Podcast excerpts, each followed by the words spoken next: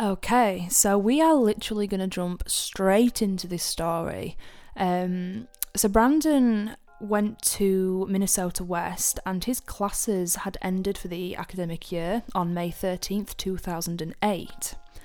Now, Brandon stayed in a place called Canby for the evening to celebrate the end of the school year with all of his friends, as you do. And he'd actually gone to two separate parties um, with lots of different people, lots of students. He was having a good time, and lots of other people said that he had been seen drinking, and his friends said that he had, but he his friends said that he wasn't drunk. Like it wasn't enough to make him seem visibly drunk or intoxicated. So he wasn't completely out of his head. He was just maybe happy, as I like to say. We don't know how much exactly he drank, and it will make a bit more sense as we go on, but just keep this in mind. He didn't seem like he was really drunk. And, you know, I, I know it affects people in different ways, but anyway, so when it got to about midnight, Brandon left Canby and left the parties and started the 30 mile drive home, which, again, don't think was the best idea. You know, never drink and drive, never. But he decided to take that risk and he, yeah, started this 30 mile drive home. So just before 2am, he called up his parents on his phone and told them that he'd actually driven his car off the road and into a ditch. He said that his car was stuck and he couldn't get it out, but he wasn't hurt and he was basically just asking them if they could come and pick him up, which isn't, you know, if I was a parent and I got that call at 2am, God, I would be freaking out. But he was okay. He wasn't injured, there was nothing wrong with him, he was just stuck. So his parents, Annette and Brian, rolled out of bed and into their pickup truck to drive out to where they thought he was. They actually kept him on the phone even though the signal would sometimes drop or hang up. They wanted to make sure that they kept that contact. And Brandon said that he stayed in his car waiting for his parents to come and save him, basically. So he stayed put. But it got to the point where they thought they were close to each other. So Brandon started flashing his lights, trying to signal to them, but they couldn't see anything. And his parents tried doing the same, and he couldn't see them either. So at this point, Brandon was getting frustrated and told them that he was going to leave the car and start walking towards some lights that he could see in the distance. And he was into the belief that them lights were near a place called Lynd, which is a small town roughly about seven miles southwest of Marshall. And I know all these names and directions are confusing. You can actually Google a map of this and actually pinpoint where these places are, and it may it does make a lot more sense. Um, so he thought that that town was roughly about seven miles away, and he told his parents that he would start to walk and meet them in a parking lot of a local bar and just wait for him there. So that's what the plan was from there, and his dad agreed and started driving. Um, they kept on the phone with Brandon, and hopefully they would be reunited soon. However, life as they knew it was about to change forever. 47 minutes into this call, Brandon suddenly interrupted himself by saying, Oh shit, and then he was just silent for the remainder of the call. His parents called down the phone for him until eventually hanging up and trying to phone him back multiple times, but unfortunately to no luck. And this would be the last time anybody heard Brandon. Brandon has not been seen or heard from since. By 6:30 a.m., his parents had reported Brandon missing to the Lynd police, and at first they were told that you know, it's not unusual for young men at that age to stay out all night, especially after the last day of college classes. And, you know, this shocked me a little bit. And his mum specifically recalled that one of the officers said it was Brandon's, quote, right to be missing, end quote. I mean, yes, in some respects, it might not be unusual for young people to stay out all night, etc. But with these circumstances, with his last words, with how it's all unravelled, you would hope that the police would take it a bit more seriously. Um, you know, they he clearly was trying to get home. He was clearly trying to get his parents to f- help find him. It's not like there'd been no contact. He'd been at this party all night. You know, they knew that he was trying to get home. Thankfully, though, that morning the police did start a search, but there was no trace of Brandon found in the town or outside of that area. And this is when they requested that the office of Lyon County Sheriff Joel Dahl assist them.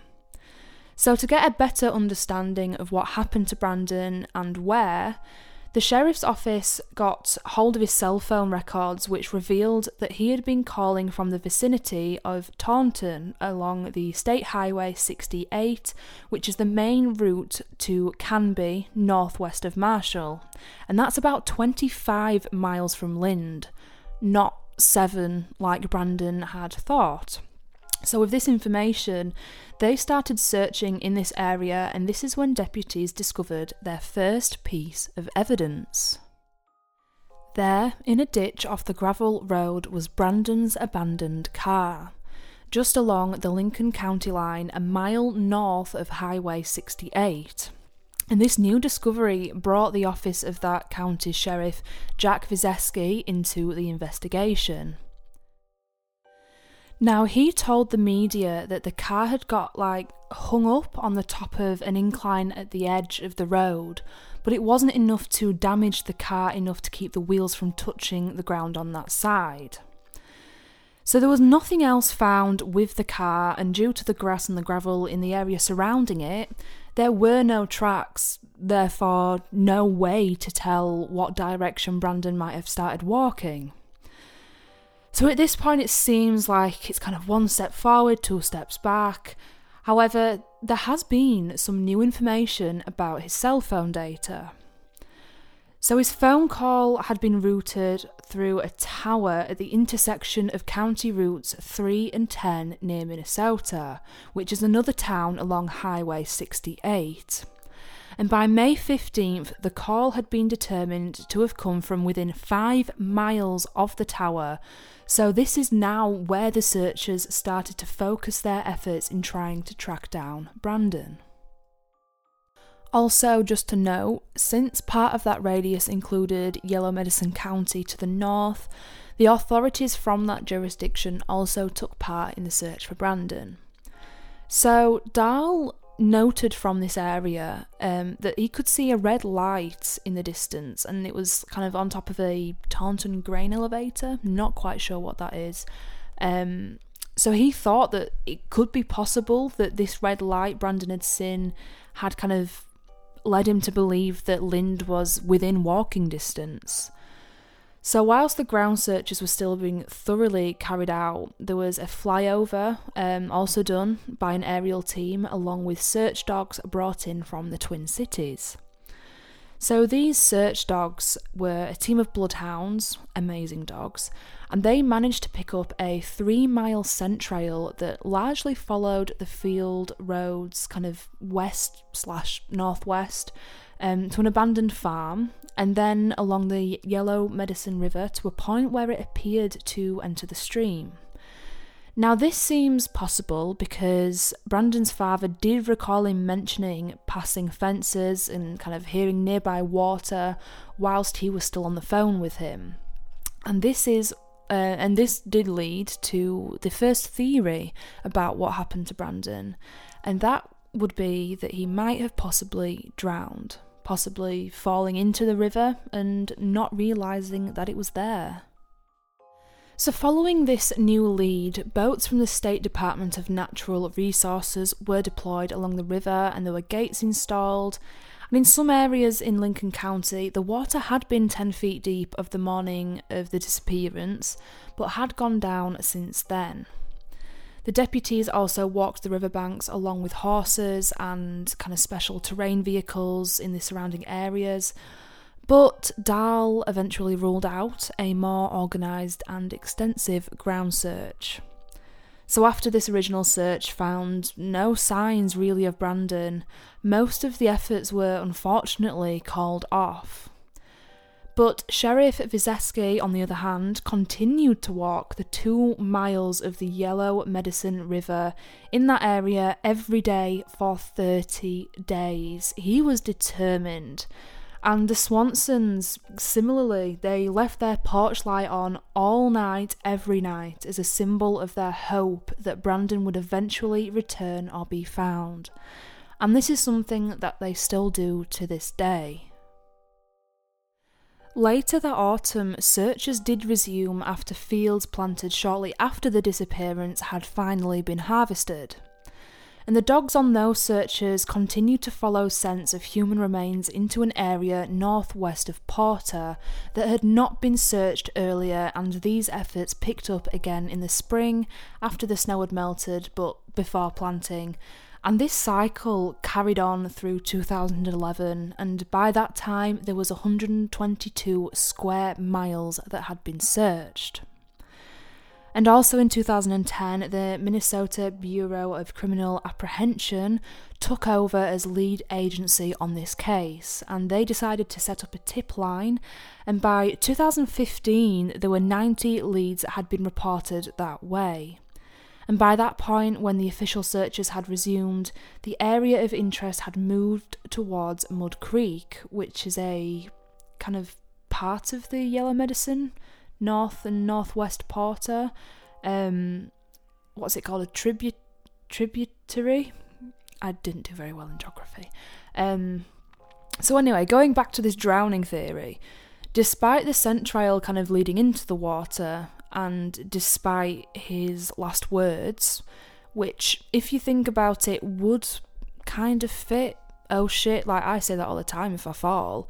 So if he'd fallen into a river by accident, a natural kind of expression could be, oh shit. Um, but despite that, his mum doesn't think that he drowned there. And after following the scent into the water, this dog continued to the other side and along that riverbank to another gravel road where it continued north towards the Yellow Medicine County line, and that is where it ended. His mother told CNN, quote, There really is nothing to indicate that he is in that river, end quote. Which is strange. I mean, fair enough, one dog's gone into the river and not gone to the other side, but then the other one has. So, what do we really go off? It's a really difficult one. But another point that got brought forward was from Brian, his dad, who recalled that Brandon didn't seem disorientated or confused during their phone call, despite the fact that he was reported to have been drinking. But that's very similar to what his friend said. His friend said exactly the same. He didn't seem like he was badly. Um, so you know, some some people think he drowned, some people think he didn't, but other people speculate that he could still be alive and maybe even intentionally disappeared. But again, his parents don't believe this, and to be fair, I don't think so either. It just doesn't seem likely. I mean, like I said earlier, he was trying to get home. He called his parents at two in the morning to come and get him. Honestly, I think I would have cried if I if I ever had to do that. Luckily, I didn't stay out that late. I'm in bed for nine o'clock.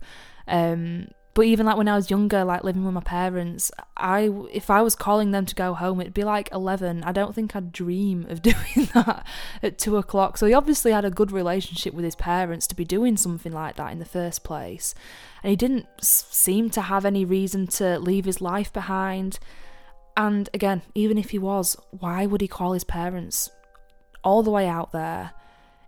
And it just doesn't seem likely, unless it was all some big elaborate plan.